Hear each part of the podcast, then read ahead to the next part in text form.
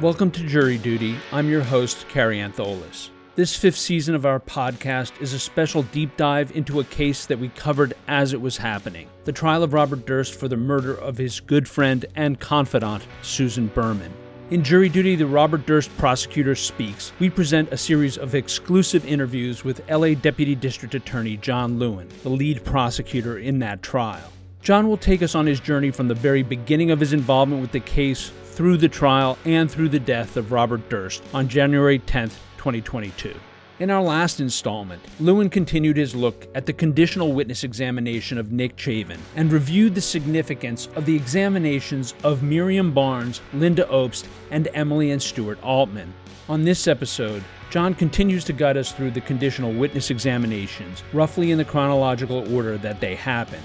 Among the testimonies we discuss are Susan Berman's ex husband, Paul Kaufman, apartment building manager Karen Minatello, Durst assault victim Peter Schwartz, and several of the witnesses to whom Susan Berman acknowledged providing Robert Durst with an alibi for the murder of his wife, Kathy.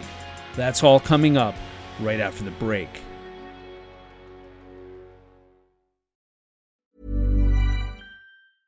Hey, I'm Ryan Reynolds. At Mint Mobile, we like to do the opposite of what Big Wireless does. They charge you a lot, we charge you a little. So naturally, when they announced they'd be raising their prices due to inflation, we decided to deflate our prices due to not hating you.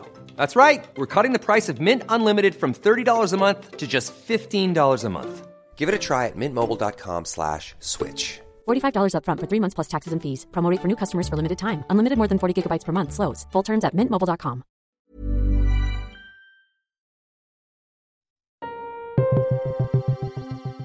A few quick program notes. Because the interviews were conducted by phone, the quality is often not optimal. If there are moments where the audio is unclear, I will try to repeat what was said. Also, in the event that you would like to revisit parts of the trial that John Lewin is talking about, at the end of this episode, I will identify episodes from jury duty that cover sections of the case that Lewin references. Lastly, if you want to listen to these episodes early and ad free, head over to our Jury Duty Crime Story Patreon page. And now, here's more of my conversation with John Lewin. So, the next set of witnesses that you called in terms of these conditional witness examinations were Peter Schwartz, Paul Kaufman, Richard Markey. There's also James Harney, Steven Silverman, Robert Curtis, and Robin Morse. These are the group before you got to Michael Struk. Was there anybody in there that you felt was particularly important, or was it all part of putting together the building blocks of the case?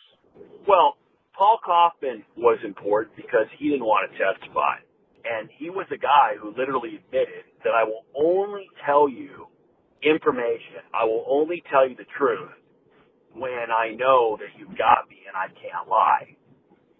And Paul Kaufman's deal was he didn't want to testify to damaging statements Susan had made about Bob Durst because he didn't want to be involved. So I wanted to get him. He was so up and down that I wanted to definitely get him absolutely on the record, documented where I got him. The rest of the witnesses were people that we wanted to make sure that we were able to get their testimony down. And we basically decided, as I said before, that the conditional examinations were to our advantage. We were going to conditionally examine everybody that we could because I believed that very likely we were going to end up being able to get stipulations to use the conditional examination testimony instead of trial. In addition, because you never know what's going to happen, what if somebody gets hit by a bus? So anybody that had any importance, we tried to conditionally examine because we wanted to make sure we didn't lose them. And then we thought, you know, likely we're going to be able to use this instead of testimony at trial. Right. And so that group that I just mentioned in the run up to Michael Struk, why don't we just go through each of them and their significance and what you were able to lock in, all right? Let's start with, of course, Peter Schwartz.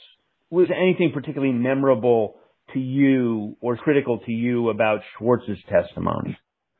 Yeah, Peter Schwartz was very important for the timeline with Kathy. He also demonstrated just Bob's incredible violence, which was an example of domestic violence.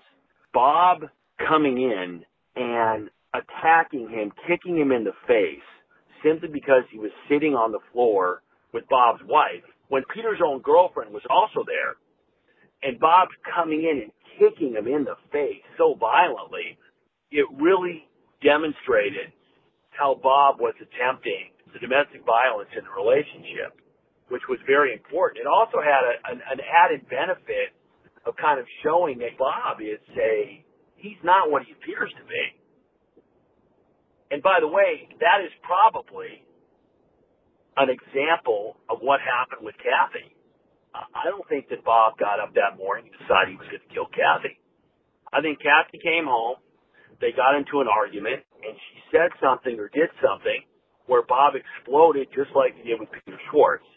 Peter Schwartz was also important because remember, it's the call from Peter Schwartz on the 31st that took place at Gilberta's where Kathy is learning that Peter Schwartz is not going to pursue his civil suit with Bob that set into motion her anger and likely led to the argument when she got home. So he was very important. And he also didn't want to testify. So I wanted to get him locked in, you know, as quickly and as completely as we could. What was critical about Kaufman? Well, Paul Kaufman laid out some of the timeline, but also Susan had said to him that Bob had killed Kathy. So he was another one that helped on the whole issue of Susan's forfeiture by wrongdoing statements. So that's the biggest thing that he offered. Linda Obst was another person who had been told by Susan that she provided an alibi for Bob. Was there anything else significant about Ms. Obst's testimony besides the fact that she handled the defense cross-examination particularly well? Well, one of the things about all these witnesses, and one of the things that I was mystified about from the start, is that the defense never had a clear idea all through trial of what their defense was with respect to the statements Susan made. They couldn't decide whether the witnesses were lying, the witnesses were mistaken, or if the witnesses were completely truthful and Susan was lying when she said it. Those are three mutually exclusive possibilities. Only one of those three, if any, can be true. Now, the fourth possibility is that the witnesses aren't mistaken or lying because that's what Susan told them and that Susan wasn't lying when she said it. That's the fourth possibility and that's what I believe and the jury believed occurred. But so, in putting these witnesses on, the defense would argue all three of these inconsistent theories. And I knew that it wasn't going to work. There's no way that all of these people could be mistaken. Well, many of these people, not only is the idea that they're all going to be mistaken in the same way, the stories were always slightly different. And, and some of these witnesses did not know each other and none of them had ever discussed it. So the idea that they all happened to come up with the same story accidentally made zero sense. Number two, the issue of the witnesses are lying. Well, if you're lying, then that means that you are conveying this information because you want to somehow inject yourself into this case, etc. Linda Obst was hugely important because it was the direct opposite. She's extremely accomplished. She doesn't want anything to do with this case. She did everything she could do to not ever talk to me. Everyone she talked to kept telling her, you need to call Lewin and tell him what you know, and she didn't like it. Ryan Ehrlich told her. Her lawyer told her. Andrew Jarecki told her. And she didn't want to do it because that's not what she wanted to hear. So Linda was important because she was so articulate, so smart, you know, so good on the stand. One thing that's very interesting, and the example I like to give is that in cross examination, oftentimes there's a snake and there's a bunny. The snake is usually the lawyer, and the bunny is the witness. And the bunny is unsuspecting, and the snake comes in there and just periodically bites and injects venom into the witness, kills him, kills the bunny. DeGuerin started his cross-examination with Linda Obst, thinking that he was the snake and she was the bunny. And I don't know if he ever realized it, but um, he got bit about 17 times. She destroyed him. He would keep going in and she would bite him again. There was nothing left of him at the end of that cross. How would you like to look five years younger? In a clinical study, people that had volume added with Juvederm Voluma XC in the cheeks perceived themselves as looking five years younger at six months after treatment. Look younger, feel like you. Add volume for lift and contour in the cheeks with Juvederm Voluma XC. Reverse signs of aging by adding volume to smooth laugh lines with Juvederm Vollure XC. For important safety information and to find a licensed specialist, visit juvederm.com. That's J U V E D E R M.com. Not for people with severe allergic reactions, allergies to lidocaine, or the proteins used in Juvederm. Common side effects include injection site redness, swelling, pain, tenderness, firmness, lumps, bumps, bruising, discoloration, or itching. There's a risk of unintentional injection into a blood vessel, which can cause vision abnormalities, blindness, stroke, temporary scabs, or scarring. Talk to a licensed specialist to find out if it's right for you.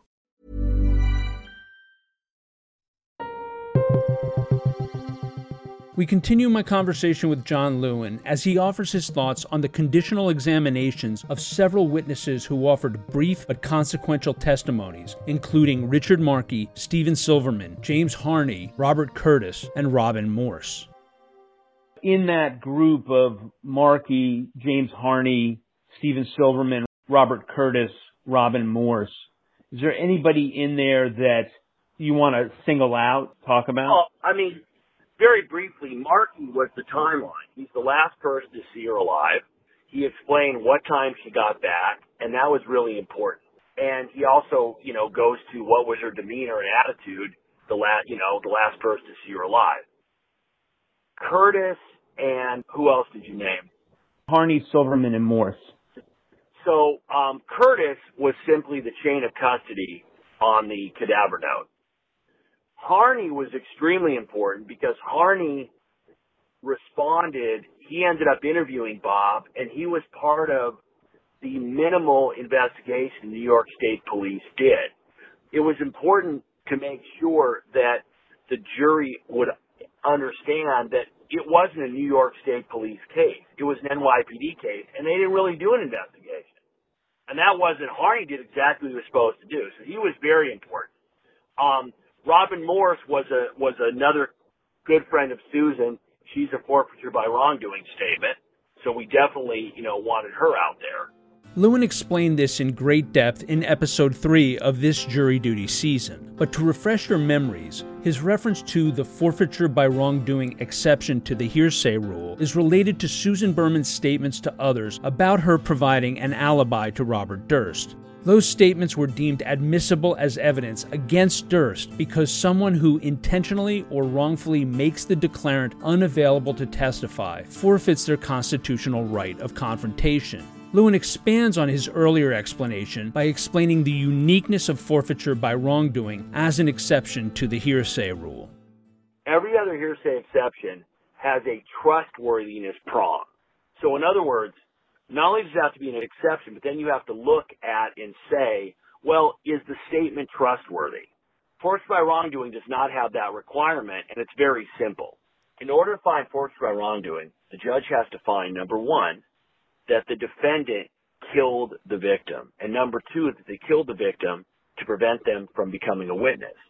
Now, it's very problematic because the standard of preponderance of the evidence is actually a higher standard than you have to prove at preliminary hearing. It's lower than trial, but but higher than at preliminary hearing. So if you're asking a judge to make this finding, and if especially if it's before preliminary hearing, then basically the judge is finding before you start that he's going to hold the defendant to answer. So Judge Windham didn't want to do this for understandable reasons. However, and in fact, he kept putting off the ruling and we kept pushing and eventually he came back and he said, well, listen, I don't actually need to make this ruling because I can admit the evidence that Susan said, not for the truth of the matter asserted, but as circumstantial evidence. The idea would be that even if what Susan was saying wasn't true, it would still have given Bob a reason to kill her. And although that is correct, it's much stronger evidence if it comes in for the truth of the matter asserted. And I had to push back and basically say to the judge, hey, judge, it's not your role to decide what evidence I'm going to put in. It's your role to simply say, I'm offering this evidence and either it meets the standard or it doesn't. And we're bringing it in for under forfeiture by wrongdoing. So eventually he had to make that ruling. That was incredibly important and it was absolutely the right ruling. It's not even debatable. Once a judge decides that the exception applies, that, hey, there's preponderance of the evidence demonstrating that you killed the witness and that you killed them to prevent them from being a witness, once they decide that, then everything the witness says that is relevant comes in and the defense cannot argue that it's not trustworthy. So that was a key ruling by the judge. The defense, you know, really didn't address it properly because they never even at the end of the trial had a cohesive and consistent theory of whether are the witnesses mistaken, meaning, you know, they are, uh, their memories are wrong and that's where Dr. Loftus' testimony would have applied. Are the witnesses lying? If the witnesses are lying, Dr. Loftus is irrelevant. Or are the witnesses neither lying nor mistaken? Susan was lying when she told them that. They argued all three. Lewin here refers to the testimony of defense memory expert Dr. Elizabeth Loftus. We'll explore that testimony in a later episode. Next, I prompt John about two witnesses whom he had yet to cover. It bears clarifying that Robert Curtis's testimony related to the cadaver note mailed to the Beverly Hills Police Department to alert them to Susan's corpse, which Robert Durst would for years deny having written, only to acknowledge writing it on the eve of the trial. So the other two witnesses were Robert Curtis and Steven Silverman. So the original detective who had gotten the note, he was dead well before we ever started this case. So we had to use the secretary who got the note, originally gave it to the detective, and we had to use Curtis who got the note from the detective. And then Silverman. Silverman was important because he explained who Susan was. He also was important to me because his position was that, hey, listen, although Susan was extremely loyal, she's the last person you would want to have a secret, and anybody who knew Susan would know that. That became important in explaining why it was that Bob had to kill her, because once Susan told Bob that she was going to talk to the police, Bob knew that it's coming out. Okay, moving on to the next witness that was called in a conditional witness examination was Karen Minatello. So Karen Minatello was a very important witness. And the reason that she was so important was she was the basically the manager at East 86th Street where Kathy was living. She gave us several things. Number one, Bob wasn't living there and Kathy was. Number two, Kathy was in the process of trying to leave Bob and saying that she wanted to leave. She mentioned some domestic violence, if I remember, that Kathy had mentioned. And most importantly, the week that Kathy disappeared, the trash chutes at East 86th Street got jammed and they traced it back up and basically all Bob had thrown away all of Kathy's stuff, including her medical books, which Karen Minatello personally saw. And I want to say that she might have been one of the witnesses, I can't remember, who talked about like her husband dying and how she couldn't get herself to get rid of his stuff for X amount of time. So she was devastating in that Bob is saying his wife disappears. And the way that I argued it, which I think is a is an effective way to argue it, is that there are you have the stages of grief, anger, denial, uh, you know, bargaining, you know, acceptance, whatever they are. And my position was, hey, Bob went straight from denial to acceptance in about an hour. Okay? So his wife disappears. He's like, okay, she's not coming back. Time to get rid of her shit. It's not how people work. The reason that he didn't engage in the other stage of grief is one, he wasn't in a stage of grief. And two, he didn't need to deny, to be angry, to bargain because he killed her and he knew she was dead. He knew she wasn't coming back, and that's what he wanted. So Karen was devastating.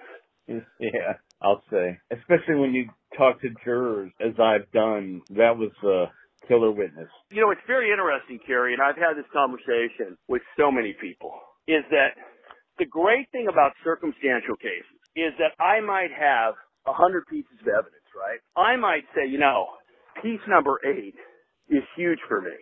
And I don't really think that much of piece number six. You might go, you know what? Wow, piece number six, that's the thing for me. I really care about piece number eight.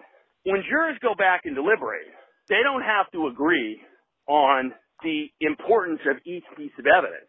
They just have to come to a collective decision on what happened. So I will always argue, hey, listen, if piece six is a big deal to you, great. Maybe it's piece eight. Maybe it's piece 14. And it has been shown, even with lawyers in the case. I'll just give you a perfect example. Kill them all, of course, is not that big a deal to me in this case. It's a big deal that Bob said it, but Bob says so much shit that there are enough ways to kind of minimize that importance. There are 20 pieces of evidence more important than that, including the most damaging thing he says in the bathroom is before the door even closes, he says, there is, you're caught. That to me was far more inculpatory and damaging. Ricky Ring. Oh, Ricky Ring was extremely, in my opinion, important. Now she was somebody that we found out about very late because, you know, I would go through every single page of discovery of anything in this case, anything I could find, and then I'd go locate a witness. So I can't remember how it was that I came across Ricky Ring, but I came across Ricky Ring and I wanted to interview her. And Ricky Ring was a real insight into Susan. So Susan never told Ricky Ring anything, even though they were very close. And the reason Susan never told Ricky Ring anything is because Ricky Ring had an extremely strong personality, which you could see when she testified. And Ricky made it very clear that had Susan told her anything directly, she would have made Susan go to the police about it. So the defense tried to cast these different people, and Susan did, if you recall, Susan said enough to Ricky Ring, where Ricky was able to hey, don't you tell me another word, you know, I'm gonna whatever. So Ricky Ring knew enough.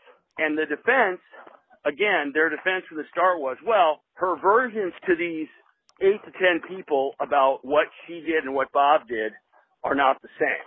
And that's true. And they try to make that out as that's evidence that Susan never said them. What they left out and what the jury understood was that they were different because Susan gave different versions depending on who she was talking to because she might not mention it at all or she might really shade it or she might be much more honest about it. That was not because the story didn't happen. It was because Susan was very choosy about who she told and what she told them. So Ricky Ring brought that out, brought a lot of stuff out about Susan's personality, little things just like with Steve Silverman about Susan talking about diarrhea, etc. Little things. And again, I want to go back to what I said before.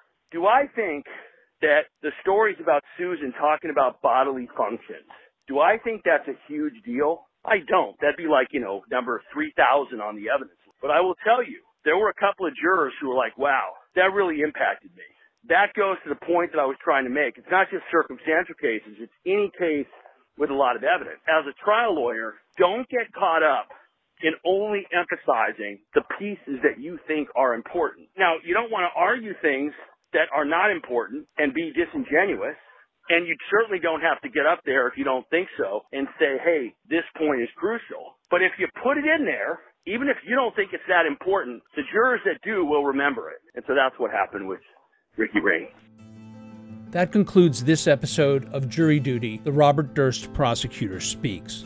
Join us on our next installment as John Lewin takes us on a deep dive into the testimony of Detective Michael Struk, who was the first investigator into the disappearance of Kathy Durst. Lewin will also explore the story behind Eddie Lopez, the elevator operator at Kathy Durst's apartment, who claimed to see her leaving after her disappearance. Also, you can find our in depth coverage of the significant events that John Lewin covers in this episode in the following installments of the Jury Duty podcast. Peter Schwartz's testimony is covered in Season 2, Bonus Episode 2. The questioning of James Harney and Karen Minatello can be found in Season 2, Episode 6, and the examinations of Linda Obst, Ricky Ring, and Steven Silverman appear in Season 2, Episode 7. We also did a deep dive into juror reaction to the testimonies of Paul Kaufman and Richard Markey in Season 2, Bonus Episode 22. And if you want to listen to these episodes early and ad free, head over to our Jury Duty Crime Story Patreon page.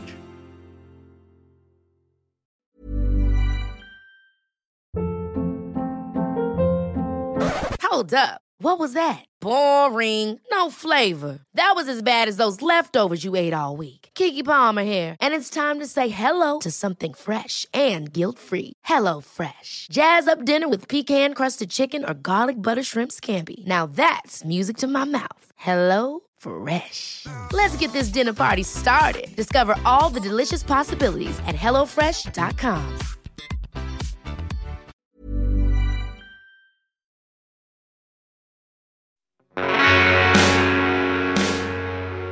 You can find more information about this trial at crimestory.com. Jury Duty is created, hosted, and produced by yours truly, Kary Antholis. The episode was co produced, written, and edited by Chris Tarracone. Music for this episode was provided by Strike Audio. Thank you for joining us, and we hope you will come back for the next episode of Jury Duty, the Robert Durst Prosecutor Speaks.